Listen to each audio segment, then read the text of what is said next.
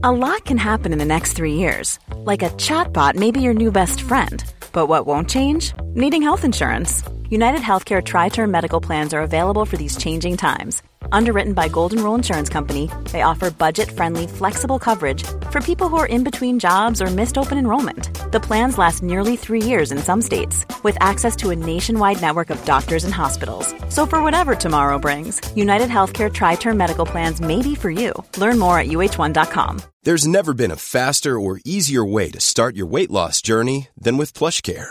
PlushCare accepts most insurance plans and gives you online access to board-certified physicians who can prescribe FDA-approved weight loss medications like Wegovy and Zepbound for those who qualify.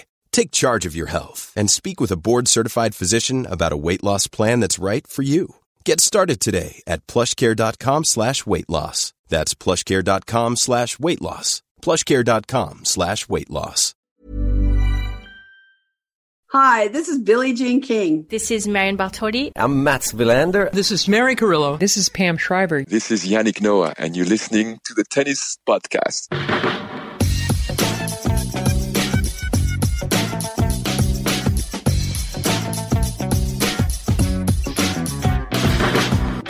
Well, hello, folks, and welcome to Roland Garros, actual Roland Garros, because we're recording the show in two parts today. Part one coming to you from the corner of Court Philippe Chatrier. We're at our, we're at our usual Lavazza bar, although the Lavazza bar is actually closed. Amanda's just uh, quite rudely refused to serve me three iced lattes. So I've had uh, a very French experience trying to trying to get drinks just now. Uh, but we we press on valiantly without iced lattes. I know, get the violins out for us. And uh, we're by and large having a lovely time out here. We're huddled around a little table. Uh, we've only got two chairs, which David and myself are occupying, and Matt is sort of hovering over us quite threateningly. He's the youngest, isn't he? You know, so he's the one who can handle it.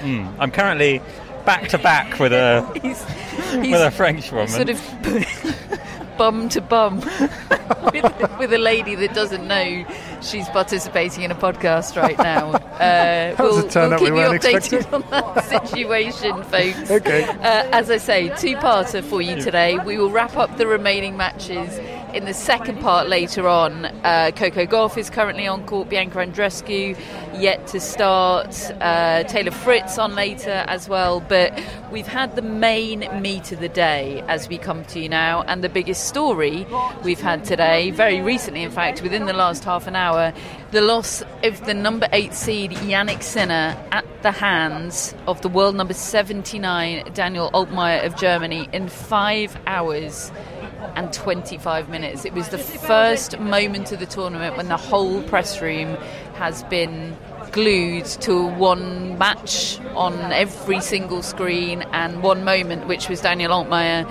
attempting to serve out this match. He had to have two bites at the cherry, didn't he? Sinner broke back uh, the first time of asking, but then got immediately re broken, Caroline Garcia style. And eventually, after a marathon game, Daniel Altmaier did get across the line. It was an extraordinary match.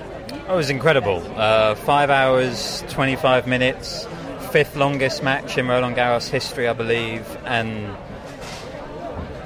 some of the shot making and the and the quality was absolutely off the charts. Really, I mean, a, a great match for a backhand lover like me. We had one of the finest two-handers, Jannik Sinner. I think that's that's undisputed. And you know, I knew about Daniel Altmaier's single-handed backhand, probably mostly from when he beat another Italian at Roland Garros. Uh, he beat Matteo Berrettini in the in the October French Open of 2020, and really has struggled to put results together on the tour since then. I mean, he's had a lot of success at challenger level. He's won four challenges on clay in the last year, uh, and he's he's got an extremely dangerous game. And, and his backhand today was just firing. It was fantastic. That single-handed backhand, but.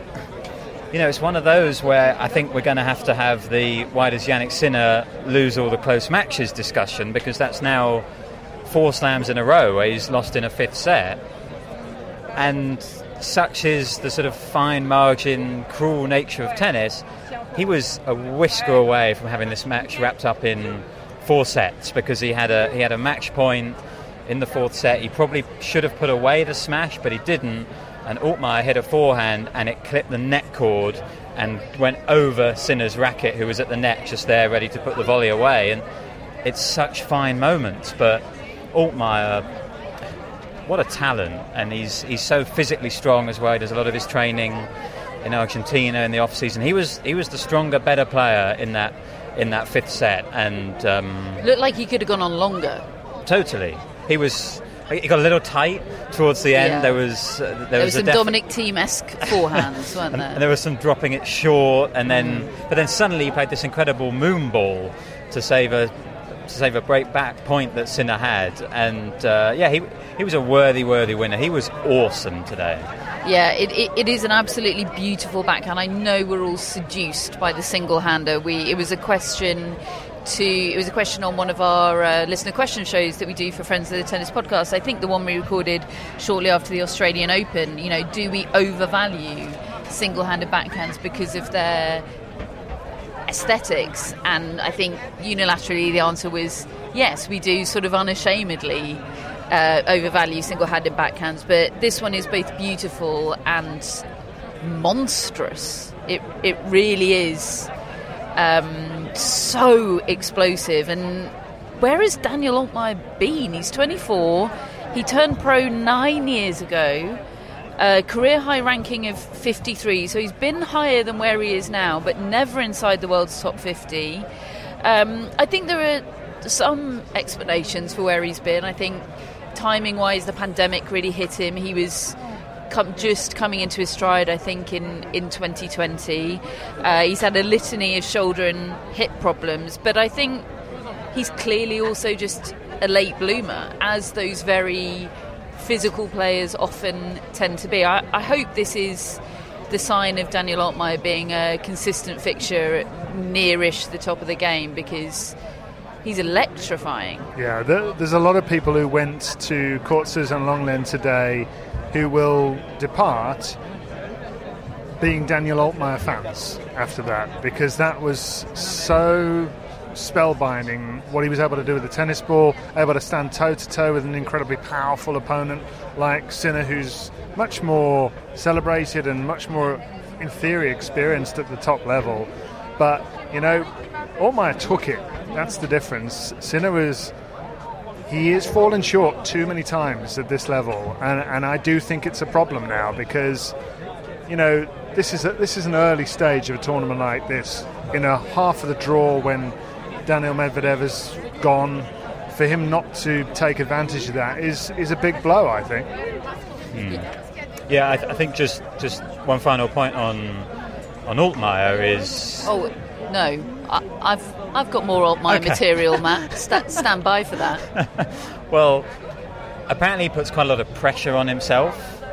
You know, like he, he keeps kind of expecting it or wanting it to happen, and, and that can that can kind of affect him. I think in those tour matches where if he's ranked say between I don't know 70 and 100 in the world, he's running into tough players quite early on. Uh, and how many times do we say, "Where's that player been? Why aren't they higher ranked?" It, it, it is a reminder, I think, that there are so many good players Yeah. ranked in that region of the rankings, and sometimes you need a break to be able to get out of that position in the rankings and propel yourself up, and almost just skip a few levels, Yeah. because otherwise it. Yeah, it's just so so hard to, to sort of break out of that category because Yeah, there were Yeah, sort of ranking the talent bands, depth is so aren't there? If he could just get himself seeded at slams, you feel Right. like that would lead, that would provide a, a, a springboard to, to get into the next band. But you're right; it's sort of the wilderness of the depth of the sport, I suppose, that he's in at that ranking. As promised, just last little tidbits of Daniel Altmaier. Uh, info because uh, clearly I've been on his uh, on his bio on the ATP website and I can tell you that he loves fishing. Uh, he fishes mostly for trout at home in Germany with his dad, but he dreams of being able to fish for tuna. in Mexico or the USA. Oh, I love it when they. Which I feel like is a dream that he can very easily make come true. Yeah, easier than getting himself seated at a slam, I would have thought. I love it when they come up with something that is really an unknown for, for people like me who maybe just come into the court, watching him play for the first time, and now knowing that little fact about him. I mean, the other day when Constant Lestienne was playing, I wish I'd known before the match that he's actually a magician who. A, a literal magician, Yeah, not a tennis yeah, magician. who- Who goes to weddings and children's parties and does his magic tricks. Those people are annoying, though. People that do magic, like on the side. Don't you think those people are really annoying? Well- people that you're at a dinner table and someone produces a pack of cards and See, says, I- "Do you want to see a magic I mean, trick?" uh, there's a lot of people I would probably say yes to about that. But having seen Lestienne play the sport, it it wouldn't feel right if he wasn't a magician on the side to me. Hannah, who does our Twitter, is going to be so pleased because another podcast has gone by and David's found a way to mention Constant Lestienne. He's going further in the Grand Slam than he ever has before.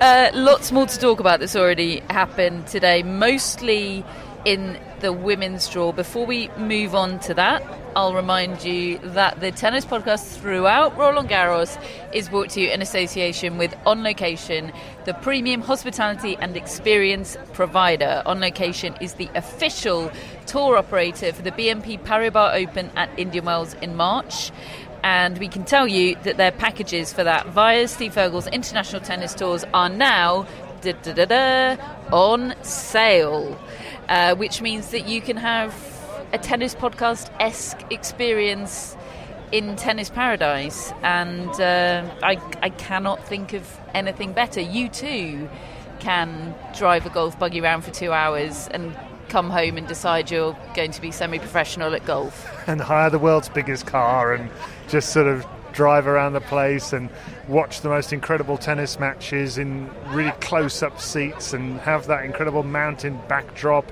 I mean, and, and it's in March. What a beautiful time of year to be in Indian Wells in the desert. you can look forward to it all winter. It can be the little carrot at the end of the bleak, bleak winter to get you through. If you would like to go to Indian Wells in style and experience one of the most spectacular settings to watch professional tennis, staying in a four or five star hotel or accommodation, great tickets to watch the tennis, and access to a hospitality suite that may or may not have shuffleboard in it, and a place to relax in between matches, just go to toursfortennis.com forward slash podcast and go to the Welcome to Paradise section, which I can only imagine is a great section. Uh, just incidentally, I did promise we'd move on to the women's draw, which we will momentarily. But Sinner plays Grigor Dimitrov now, who Altmaier. sorry, uh, Altmaier.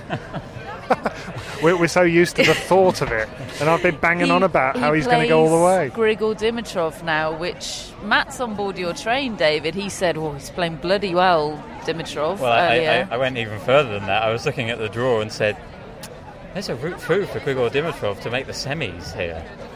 And Altmaier. It's when Well- there's it's when there's a route through that it all goes he wrong. drives himself Do into you- a brick wall. Do you actually think, sitting here right now, having seen Altmaier's backhand and knowing that it's going to go up against Dimitrov's game, do you think that Dimitrov's the favourite for that match? Would you make him favourite? I think Altmaier just played five and a half hours on an incredibly hot day, and he's a fit guy, as, as we've just said, but I think there could well be some hangover from that. Yeah.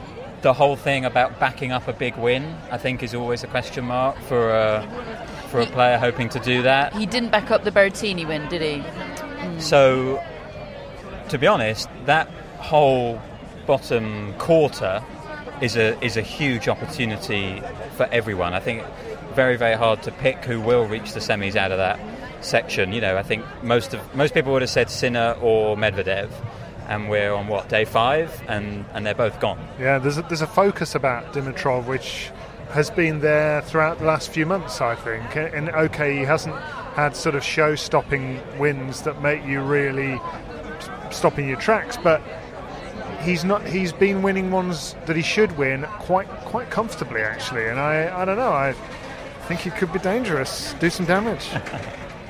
You're just always keeping an eye on Grigor, Grigor Dimitrov's results. It's 11 years, Catherine, that relationship you and I have had with Grigor Dimitrov that he knows nothing about here on the Tennis Podcast. Moving on to uh, a, a, new hype train, that of 16 year old Mirra Andreeva, who's through to the third round here, beating Diane Parry 6 1, 6 2. Potential meeting with Coco Gauff next. Gauff is currently 6 2 up on Yulia Grabher. On court Suzanne Lenglen, I would expect her to, to go on and finish that match, although we'll let you know if that happens in part two.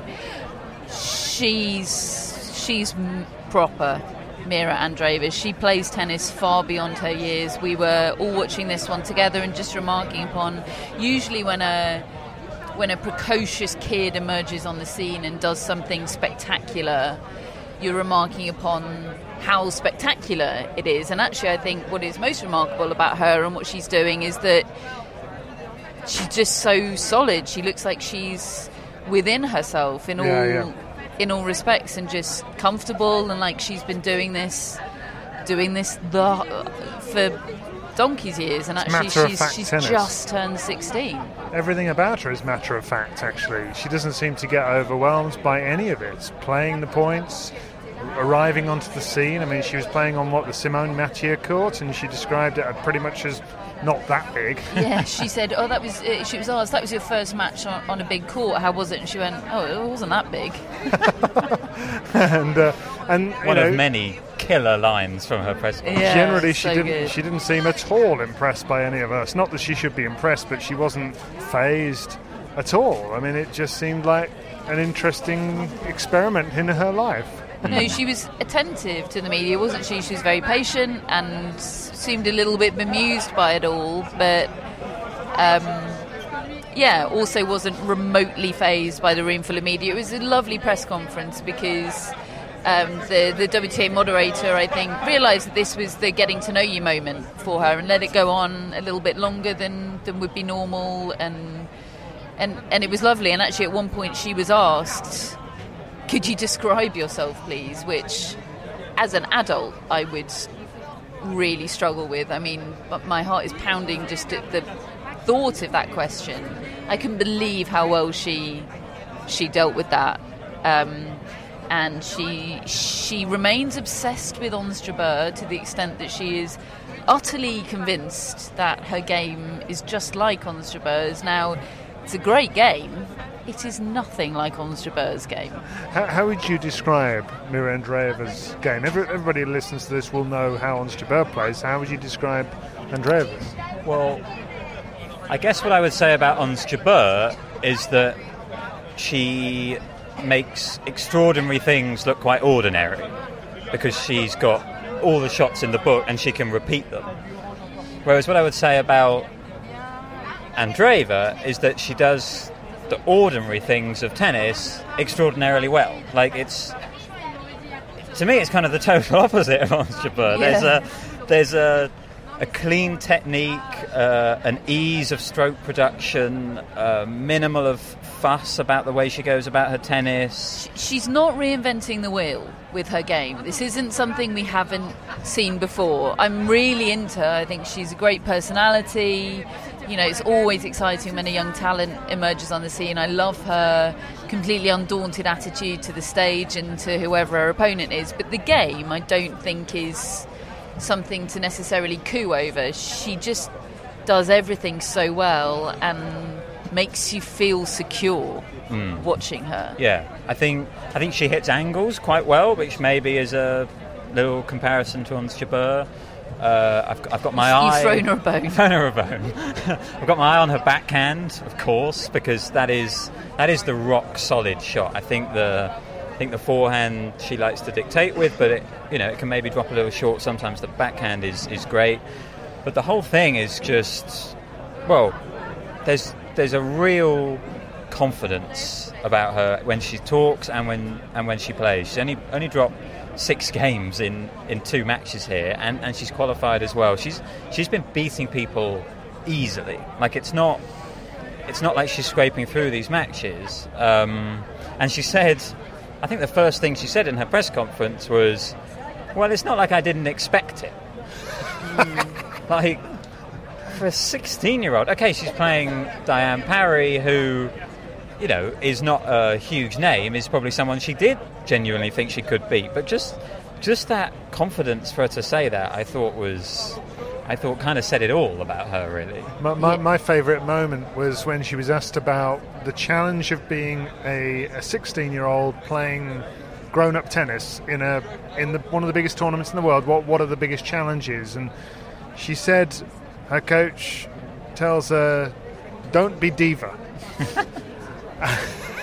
and uh, and she was very she was she was very aware of the potential of being a diva in this in these surroundings. I think, and uh, and she said, and let's be honest, it's not kind of the gist is let's be honest, it's not like I've done anything yet. And I'm thinking, you've just qualified for a Grand Slam age 16, and you've just beaten Alison Riske-Amritraj and Diane Parry, barely losing games. Well, I suppose when you uh, set your bar at trying to win 25 slams, as she said, then qualifying and reaching round two probably is nothing. She was asked to specify what her goals were, and she went, "Well, Djokovic has got 22, might get 23, so I, I guess 25."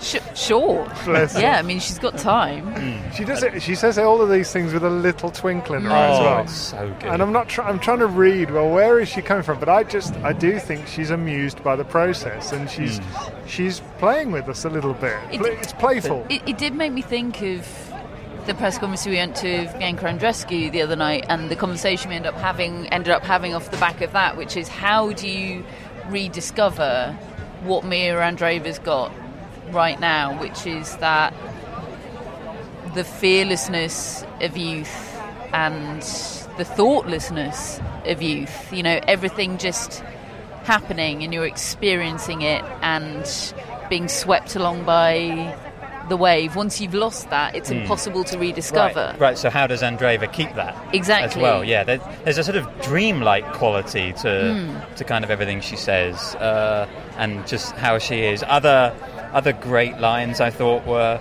"I have to do my school, but let's be honest, I don't do it sometimes." uh, she was asked for her first Roland Garros memory and came up with something from last year.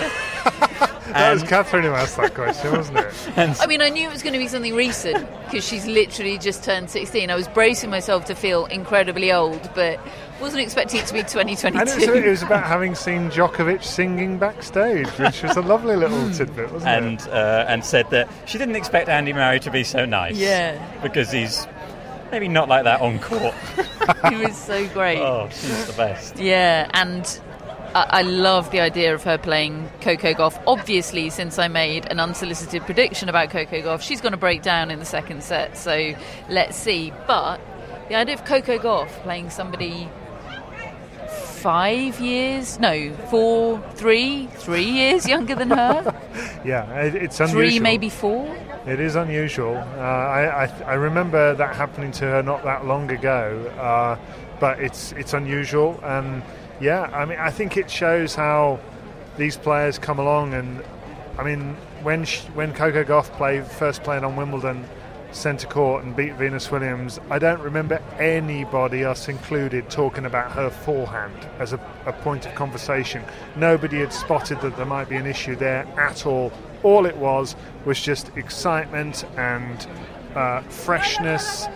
And now here we are talking about another player with that sort of excitement and freshness, and and it's n- it's never it's not going to be like that forever. So you know, we've all got to kind of enjoy her, how she comes across now at 16. She's got to enjoy the process, age 16, because it, it does change. Hmm. Sorry, momentarily distracted because the most gargantuan cheese board has just rocked up to my right, and it, I, I smelt it before I saw it. Yes. and it's still, you're still into cheese boards, aren't good. you? Good God, that looks amazing. Okay, I'm going to actually shift my shift my body. turning so her back on so the it's not in my eye line. Right then, um, Elena Rybakina marched on in the first match of the day on Court Suzanne Lenglen earlier on. Uh, I think look look it was a nice matchup for her today. I think she really enjoyed Linda Noskova's ball, and they're very similar players. And Rybakina is just better than than Noskova, so it doesn't surprise me that the scoreline to this was quite one-sided in Rybakina's favour. But she looks so comfortable to me. I think the hot and lively conditions are suiting her really well. Her movement looks really good to me. She just look. We'll we'll only find out once she's properly tested, but she looks good. Yeah, she probably gave the most. I don't want to say negative, but most sort of slightly critical uh, review of of her own performance. Like she thought it was a tough match. She thought that maybe her game wasn't that great, and I was like, well, if if that was your game not being in top shape, and that was that being a tough match, then look out everyone else because I thought I thought she was really good today. As you say, a, a favourable matchup. Noskova does similar things to Rybakina, but Rybakina does them a lot better and has a much bigger serve. And it's such an efficient way of of playing on clay that Rybakina's got. Like she can she can just end points in a way that so many players just can't. She's not she's not wasting any energy out there when, when she's playing well, you know, and I I think she's in a really, really good place mm. for Rybakina. And on a collision course with Ons Jabeur, which is Wow, I'm on, a, I'm on a countdown for that. Repeat to the Wimbledon final. Yeah. I, I've loved watching Rybakina the last few months, quite honestly. I don't think I've seen her at all where she's looked as though she's flustered, mm. that she's in any way doubting her ability. She looks comfortable on every surface. She looks comfortable on every big stage. And she clearly expects herself to produce a level every time, and, and it, it feels so repeatable. She's not even having to to she doesn't throw her body into the ball in a mm. in a wild way. She doesn't stress body parts in a way that some other players do who may hit the ball as hard as she does. It's it's quite yeah. formidable to yeah, watch. That's, that's it. it. If she's if she's having bad moments, they're not coming at bad times. You know, she's playing I think the big points really well, and that's that's proof of what David's saying. I think this this this confidence about her. Yeah, she, um, as I say, on a collision course with Ons Jabeur, a very easy winner today against Océane Dodin. Again, similar to Rybakina, just a great matchup for Jabeur. Dodin is not a great mover around the court, and Jabeur just sliced her up and, and toyed with her. It was a lovely sort of platform for Jabeur exhibition tennis, really, from, from what I saw of it. And nice, isn't it, to see Jabeur playing confidently, seemingly mm. fully fit, and without the weight of expectation on her shoulder. Because mm. we're all mm. talking about this big three. You know, she reached yeah. two Grand Slam finals last year, and we're not talking about her. She came into this tournament as one of the favourites, and it's it, last year. It's very interesting. And, and, we've decided that the world number one trophy is what she has is her lock screen on her phone. We've decided that's what the non Grand Slam trophy is. So yeah, big four, big schmore. Although she's not saying it publicly because we know how that's gone for Barbora. Big three, big schmee, rather. You know how that's gone for Barbora. Krejcikova will be saying it's a big five. I know I've lost every match for the last six months, but it's a big five. Uh, who would you pick in Jabeur Rybakina right now?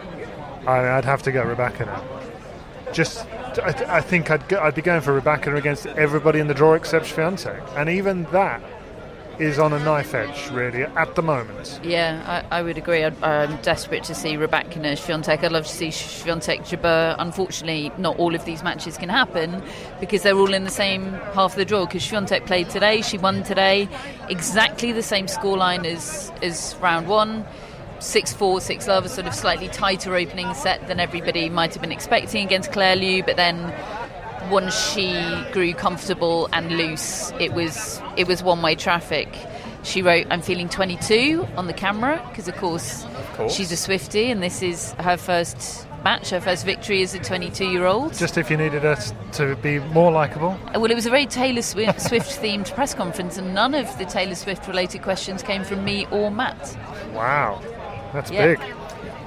What self restraint. Indeed.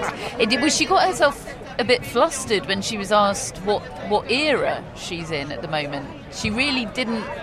she didn't want to get that one wrong, which you know is obviously a sign of great respect to the Eras tour and and and the body of work that that Taylor Swift is um, gifted to the world. What- what you? but she was she was like, "Oh, come back to me. I'm really going to have to think about this one. I don't want to get it wrong." And then she said, "I'm, I'm definitely not in re- my reputation era. Can't see that coming." What- what era are you? And I thought, in? well, Taylor Swift never thought she'd be in a reputation era either. But there she was. Life comes at you fast, Iga. do, do you have an era, you too, or Oh, I suddenly feel like Iga Swiatek under Do- pressure. folklore, folklore era. okay? I don't really know what we're talking about at the moment, so I'm sure you do, listener. I feel like I'm probably always in a folklore era. I've got my hair in a plait today, so it has to be a folklore era. Okay, all right. I'll But I find mean, out. sort of more broadly, not just today. I don't switch eras every day. You can explain what, what you mean to me a bit later. Um, uh, Wang Xinyu for Iga Swiatek next.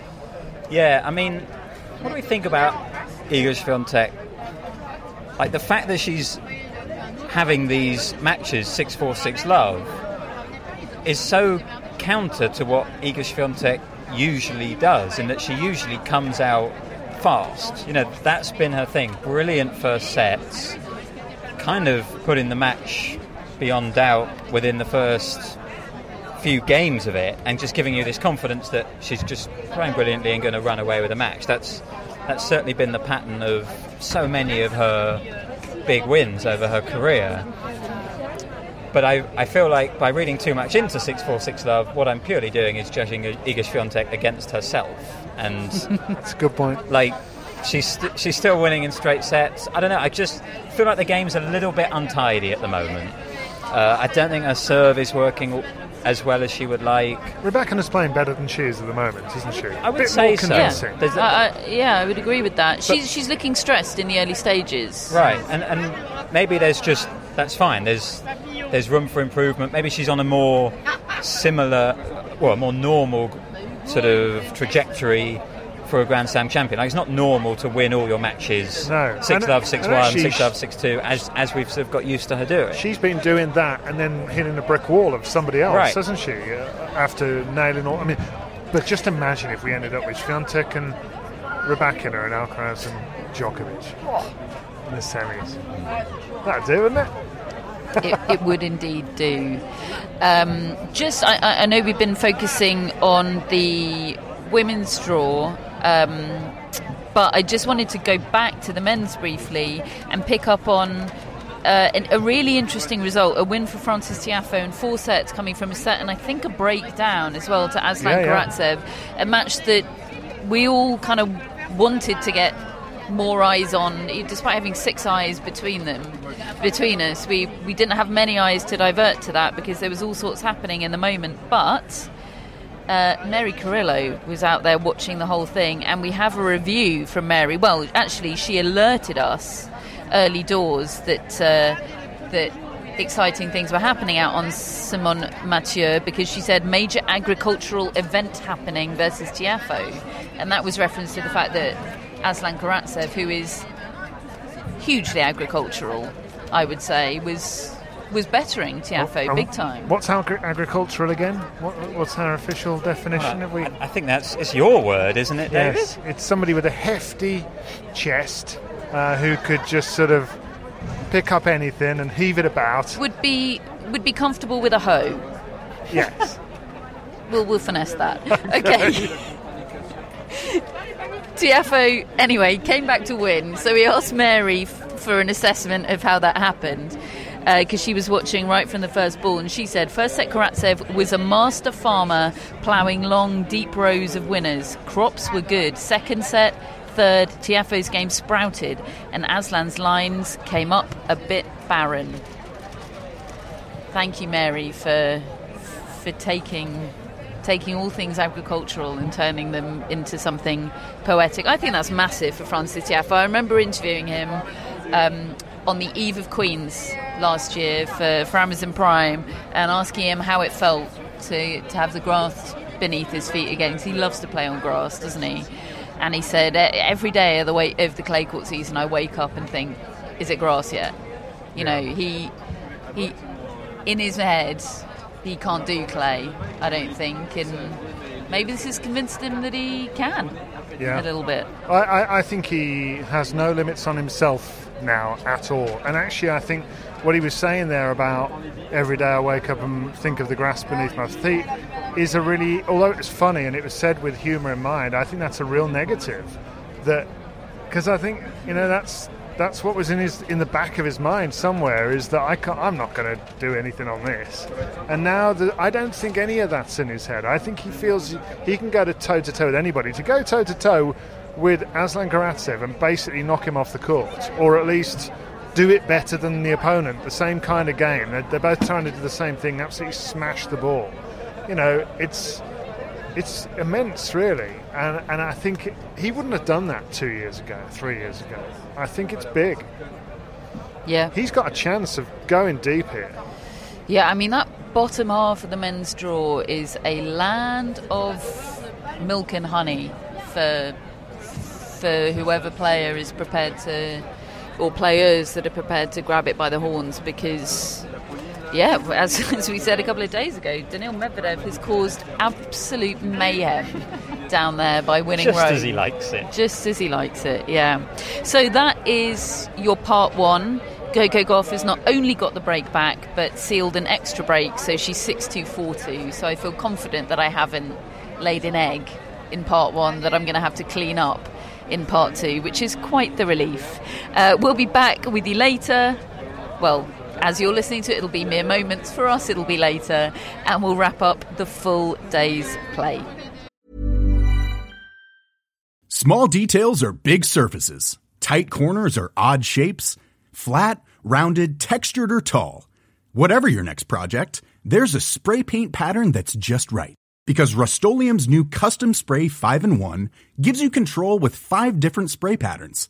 So you can tackle nooks, crannies, edges, and curves without worrying about drips, runs, uneven coverage, or anything else. Custom Spray 5 in 1. Only from Rust Everyone knows therapy is great for solving problems, but getting therapy has its own problems too, like finding the right therapist, fitting into their schedule, and of course, the cost. Well, BetterHelp can solve those problems. It's totally online and built around your schedule. It's surprisingly affordable too. Connect with a credentialed therapist by phone, video, or online chat, all from the comfort of your home. Visit betterhelp.com to learn more and save 10% on your first month. That's BetterHelp H E L P. Hello, Tennis Podcast listeners. David here. Now, you might know that I love a bit of cooking, and I think I'm quite good at it. But if I'm honest, even I get fed up trying to work out what to do every night. That's where Home Chef comes in. Being able to put together a delicious meal without the long prep and the cook times, well, that's pretty cool. Home Chef provides fresh ingredients and chef designed recipes conveniently delivered to your doorstep to simplify your cooking experience. They have over 30 options a week and serve a variety of dietary needs, so you don't have to worry about what to make ahead of time. Not only is it convenient, but it's economical too. Home Chef customers save an average of $86 per month on groceries. Now, for a limited time, Home Chef is offering Tennis Podcast listeners 18 free meals plus free dessert for life, and of course, free shipping on your very first box. Go to homechef.com slash tennis. That's homechef.com slash tennis for 18 free meals and free dessert for life. You heard it right.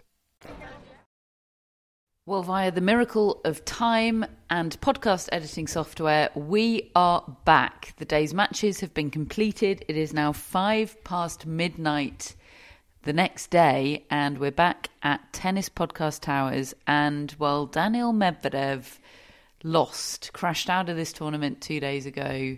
The spirit of him lives on and has found a new host in the form of Taylor Fritz, who has given us the gift of week one of this French Open. Who knows, possibly the whole tournament, but I really feel like I've been given a very special gift by Taylor Fritz tonight, and I, I can't stop smiling about it, David. Me neither. Uh, and if you didn't get a chance to see it, he was up against uh, Arthur Rinderknecht, who's the who was the sole remaining French player left in the singles for men or women of France. And it was a cracking atmosphere on Court Suzanne Lenglen, packed crowd.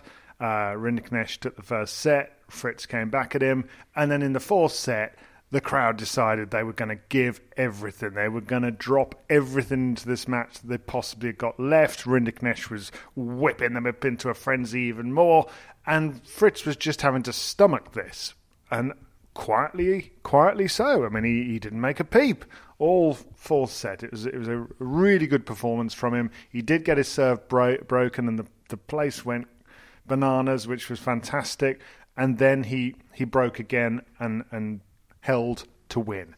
But on the moment of victory, the second of victory, he suddenly started to run around the court, shushing the crowd. Extra- I mean, as extravagantly as I think I've ever seen. It was it was a bit like Medvedev when Medvedev's doing that furious shushing of individuals. Oh, he, he shouted to the crowd. He had his index finger to his mouth, and he shouted to the crowd, "Let me hear you." Then it was absolutely incredible. And of course, he heard them because they did not like this. They kind of loved it and they hated it in equal measure, and they gave it back to him, and he just did it more and more and more, and he wouldn't stop.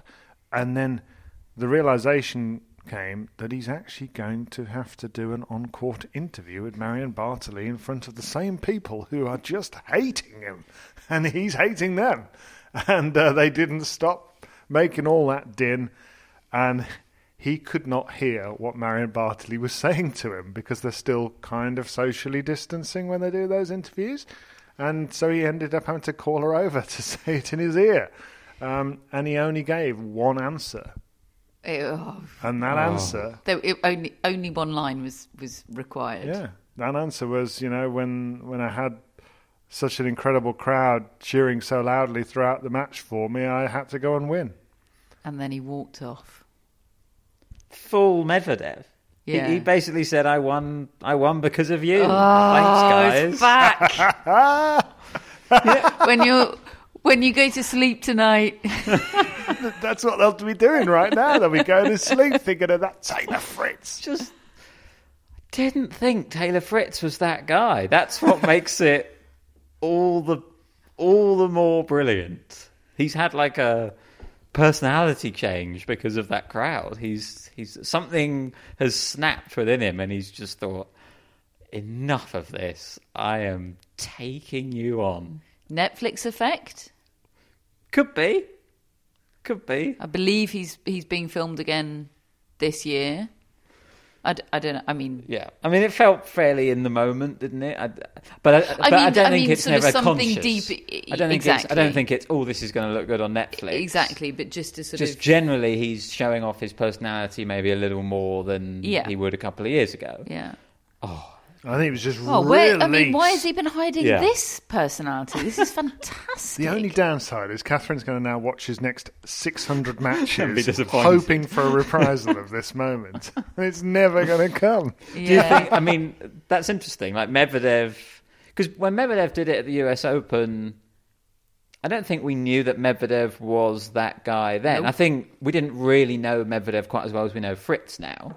Medvedev Yeah. was newer on the scene. Yeah. And Medvedev, other than a very brief period where he became corporate Medvedev and had his, you know, had lots of photo shoots taken. You're we talking didn't, about the, we didn't the- like that Medvedev. You're talking about the polar neck. Yeah. w- with the tennis balls. Yeah. Uh, with- it was a low point. And the side parting. Yeah. Yeah. Yeah. Other than that, he has embraced being the villain. Do we think Fritz is going to keep that up? I'm not sure. I mean, I think he's going to be the villain this as long as he's left in the be tournament. France specific. Yeah. It felt very like you know, noughties um, Americo French tensions, didn't it? Yeah, I- I mean- you know when when America renamed the French fry. Remember that? No. No. They stopped calling it a French fry, or they? like McDonald's or somebody. They just call them fries. yeah. Right. Okay, yes. I, that, that, yes. Does that ring a bell? I know that they do it, so there must have been a moment that they started doing it, so that does make sense. Okay.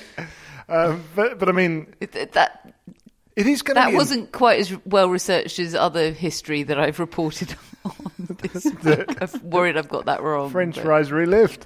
um, but I do feel like the the matches that he plays subsequently are going to be very interesting to see whether the crowd that attends those remembers this. And Francisco Cerundolo is never going to have had so much support.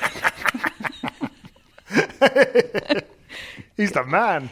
It's. I, I had a little sad moment just now, realizing that was that was it for French crowd support like that at this French Open because all of the French players have crashed out by the end of the second round. Yeah, I, I think that's w- one of the reasons it was so uh, severe, the crowd support, and so intoxicating, because I think they knew that this is it. This is our last chance. Yeah, I don't. I, I don't think it was wise, anyway. necessarily because you know. I'm sure they like Ar- Arthur Rinderknecht, but Honestly, they make they make you feel like he has no limits. Yeah. The way they, I do not think that French crowd differentiates between whether it's Caroline Garcia or Yannick Noah in 1983 or Jean Jean or Arthur Rinderknecht. They just go for their own and they go full heartedly, no matter what. It's amazing. David, while you were commentating this evening, and presumably having an excellent time, uh, you missed Matt's rendition of La Marseillaise, full verse and chorus. Oh, did I? Where But did that take place? Here, right, here, Right right, on where this, I'm right sitting where you find him now. It is on our Instagram. Okay. I look forward to that, uh, along with the the crowd. yeah, because they. I don't It's even probably know. probably to honest, the last one this tournament. Yeah, I mean the events of the match have have become so irrelevant in my mind because of what happened afterwards with Fritz Fritz shushing them. I can't remember when they sang the Marseillaise, but there was a point where they were singing the Marseillaise. They'll they'll get big in. into the doubles though. This this crowd still won't they? Because they'll they'll take anything they can Is get. Taylor Fritz playing doubles? That'd be Too good. late for him to enter. Their whole reason to be will be let's attend Taylor Fritz matches Oh. and give him. I'm so gutted Hell. he can't play another Frenchman. Yeah, But For all credits, I really just hope he leans into it from this point on, the way Medvedev did, and it became Mm. his thing that tournament. And there. it won't. That's Oh, it. You've, you've had your fill. Unless somebody else gets in metronomic winning of titles, David. Is that what you're predicting? his- if somebody else gets in his kitchen, we now know he's prepared to to go to war. You know, and just well, throw down. I implore all of the ATP tour to get in Taylor Fritz's kitchen f- for for the good of all of us. Get in that kitchen. Start scrambling some eggs, people. Uh, Taylor Fritz through to face Francisco Cerundolo. As Matt said, we now know who Francis Tiafoe's third round opponent will be. That will be Alexander Zverev. He won his straight sets on Philippe Chatrier tonight. Matt and I went out to court 14 to watch Bianca Andreescu, and we didn't get to watch all that much of Bianca Andreescu because she won quite comfortably. There was just a little moment of drama where she went a breakdown in the second set, and that moment occurred while Matt and I were were journeying to court 14, which is quite What's- far away from the What's media like centre. Court? I haven't been to. Lovely. Oh, right. It's um, I don't think there's any ticketed seating, but It's it's fourth court, isn't it? Like the, Yes. Yes. Right. Yeah, and it's sunken amphitheatre style. It's one of the new ones that opened. Well, when did that part of the site open? Three years ago? Four years ago? 2019 maybe. Yeah. Um, beyond uh, Suzanne Lenglen, th- and it's the, the biggest of the courts, sort of in that part of the of the grounds. Um, yeah, absolutely lovely atmosphere, fantastic. Um, but yeah, the the one moment of Bianca Andreescu jeopardy occurred while Matt and I were. Uh, bustling through the crowds around around Lenglen. But that meant that we arrived for the surge, oh yes, which you know is is the greatest part of any Bianca Andreescu tennis match, I think. And yeah, I mean we're we feel like we're maybe powering her through this draw. I mean we, we're arriving for some surges. Round one, round two. She now plays Lesia Tsurenko in round three, which is a little bit tricky, I would say, but I'm just I've just got eyes on round four, where it would be Iga Swiatek Oh, probably, and I'm getting carried away and excited about that match, which I know is a foolish thing to do, but I can't help it. We've been there before, haven't we? We were there. That happened. we were there at Australia. the very last Grand Slam. Yes, mm. and then- Christina Booksher happened. yeah, that's right. And she, she she was epic that day, and then she was absolutely miserable against Swiatek the next round. I- yeah. I, you know, I don't know why I'm previewing a match that hasn't hasn't been set up yet, but I'm going to. This is on clay, and obviously that is a huge advantage for Swiatek. But I think Andreescu's in a much better position than she was in Australia. I f- I think she's, I think she's playing better. I saw them play against each other in Rome um, a couple of years ago. Mm. Had a very good last year. first set. Yeah, really close. Um, so I would love to see them play each other on clay. Mm. Brilliant. Dare to dream. Um, Co- Coco Andreescu was pictured. Matt and I were desperately looking around the court. We couldn't find the the the players' boxes. They weren't visible from where we were sitting. Well, certainly we we weren't able to pick them out. But Well, well, we we deduced that they simply had to be in the section of the stadium that we couldn't see because we'd looked so closely at everyone that we could see, and they weren't uh, Team Andreescu. Pick, picking Coco Andreescu out of a crowd of thousands is one of my special skills, and we were unable to tonight on Court 14.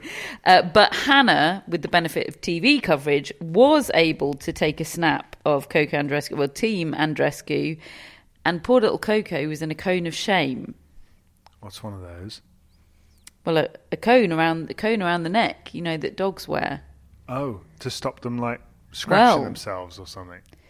It, it can be that. It can be. They usually put in one after they've had a surgery of some kind to, Oh. to prevent them from getting at the wound. It can be all sorts of things, David, both serious and not. But you can imagine it was a cause for alarm.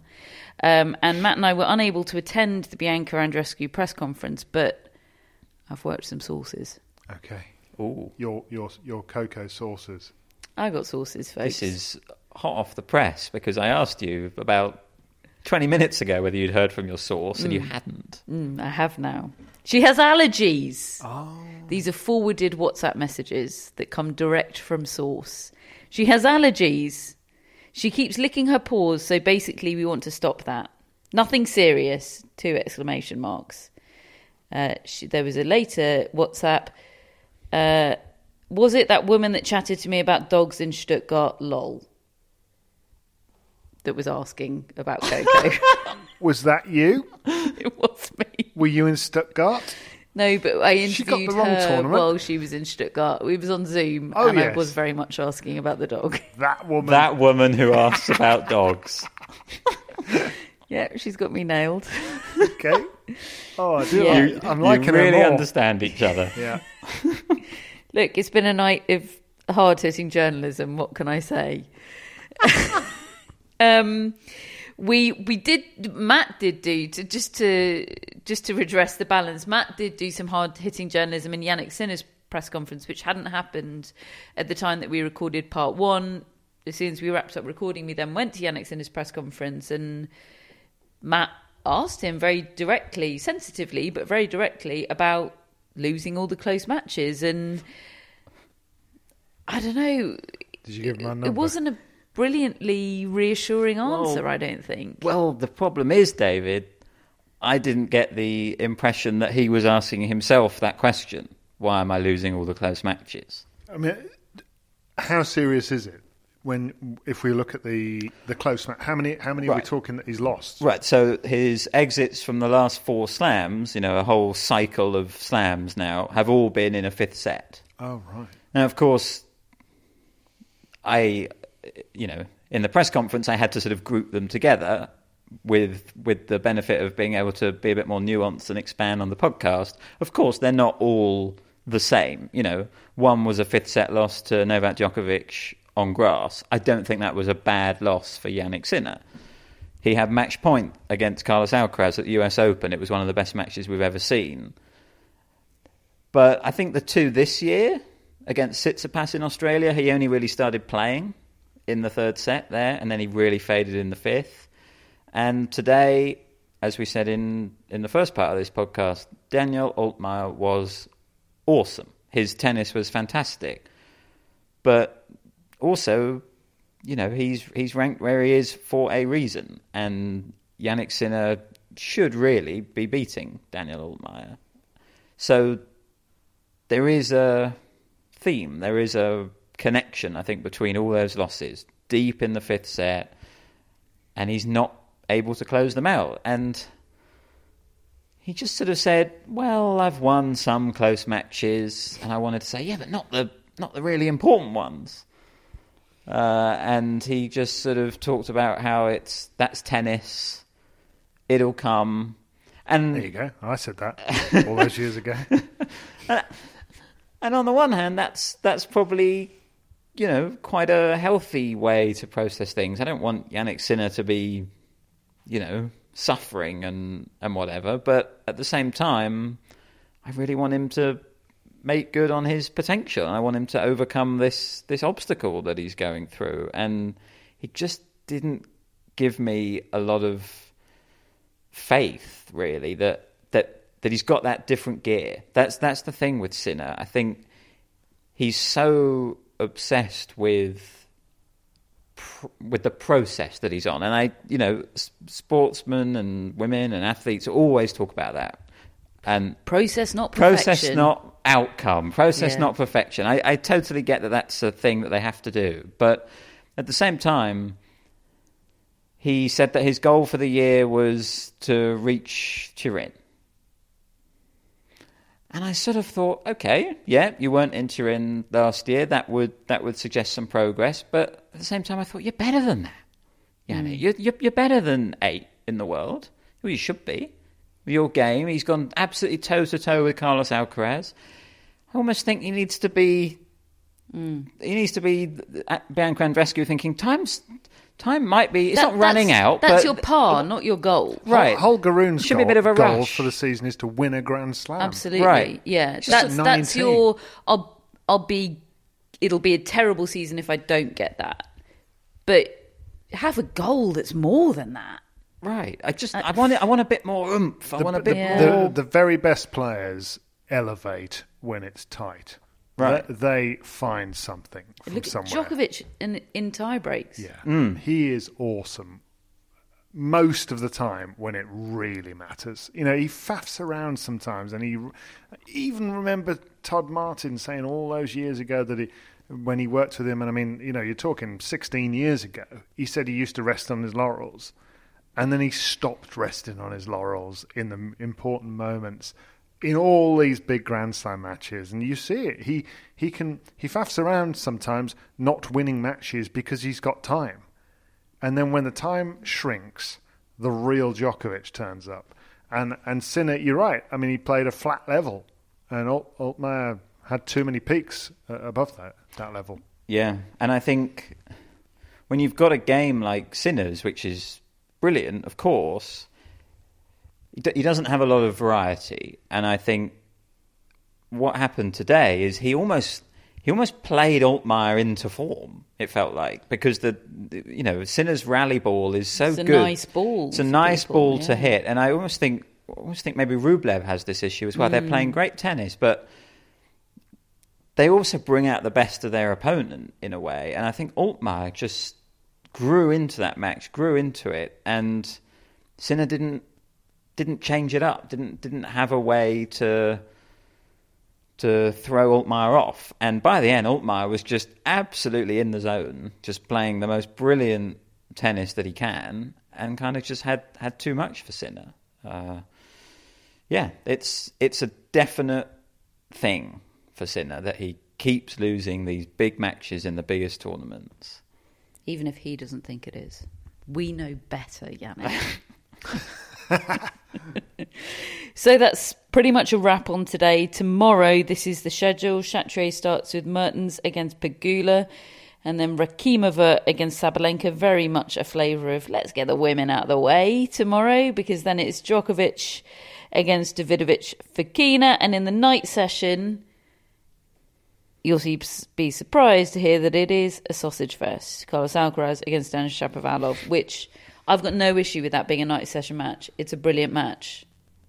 And if you'd ha- prioritised equality before this, you could have, you know, scheduled that in the night session without it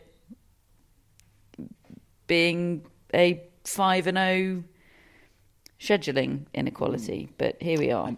And there seems to be a point being made by a lot of people at the moment about the night sessions that, well, the women don't want to play there anyway.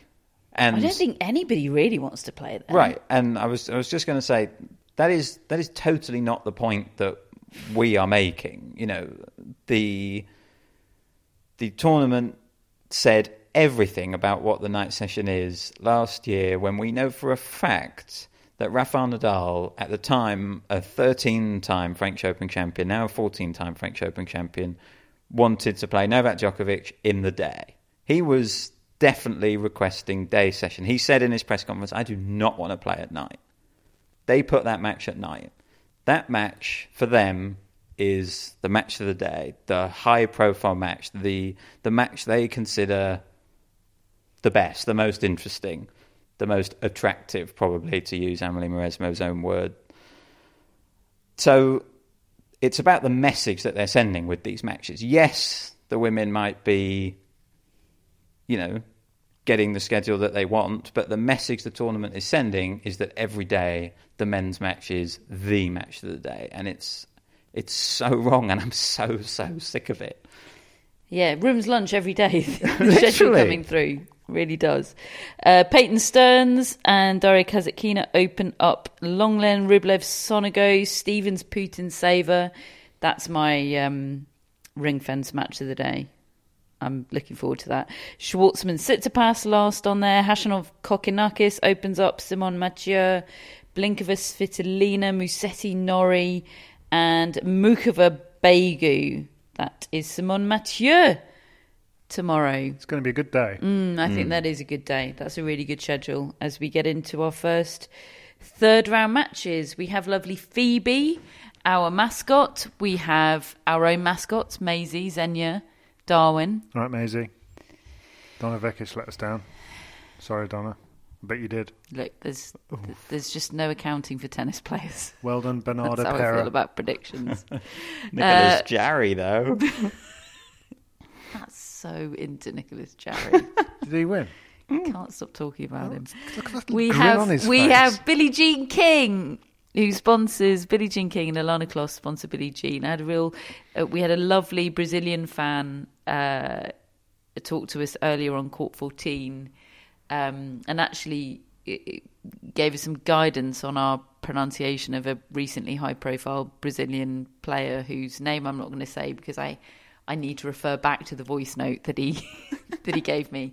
Uh, but he also showed me a picture of his dog, and it made me really miss Billie Jean. Ah, But she does not miss me. we have our top folks and executive producers Jamie, Hannah, and Drew. And Matt, we have shout outs. we have Julian Wookie from Toronto. Toronto. Like Julien Boutter, the French player who once played Roger Federer in Federer's first ever ATP final. Wow. Wow. There you go. And like Julien Benneteau, who once had a go at Federer about getting preferential treatment. Oh yeah, That was good, wasn't it?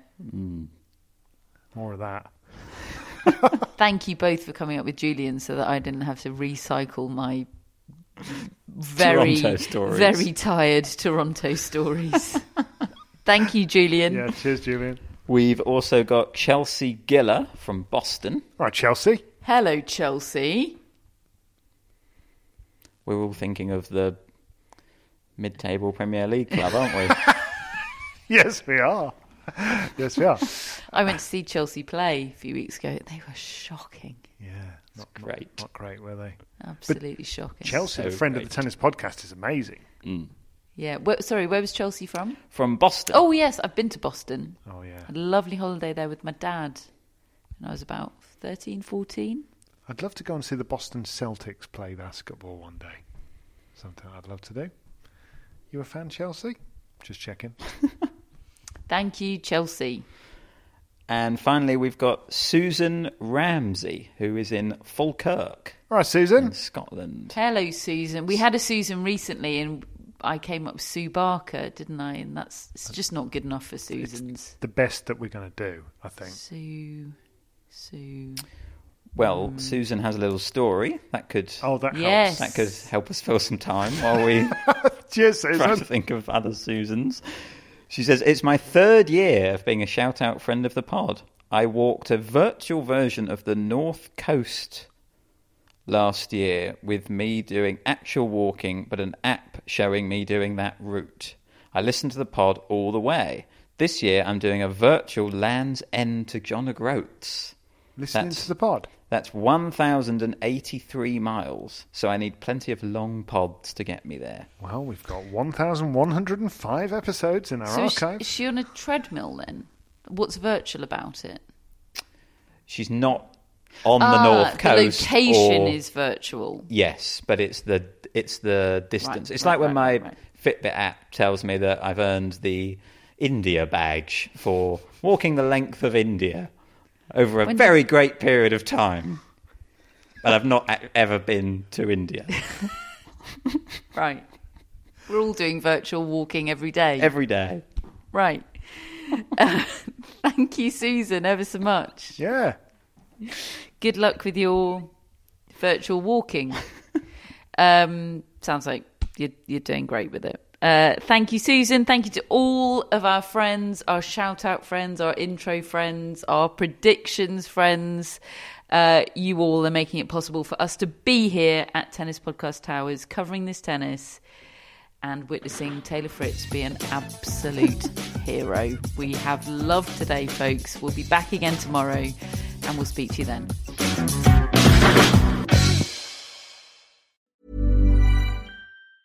Mom deserves the best, and there's no better place to shop for Mother's Day than Whole Foods Market. They're your destination for unbeatable savings, from premium gifts to show-stopping flowers and irresistible desserts. Start by saving 33% with Prime on all body care and candles. Then get a 15-stem bunch of tulips for just $9.99 each with Prime. Round out Mom's menu with festive rosé, irresistible berry chantilly cake, and more special treats. Come celebrate Mother's Day at Whole Foods Market.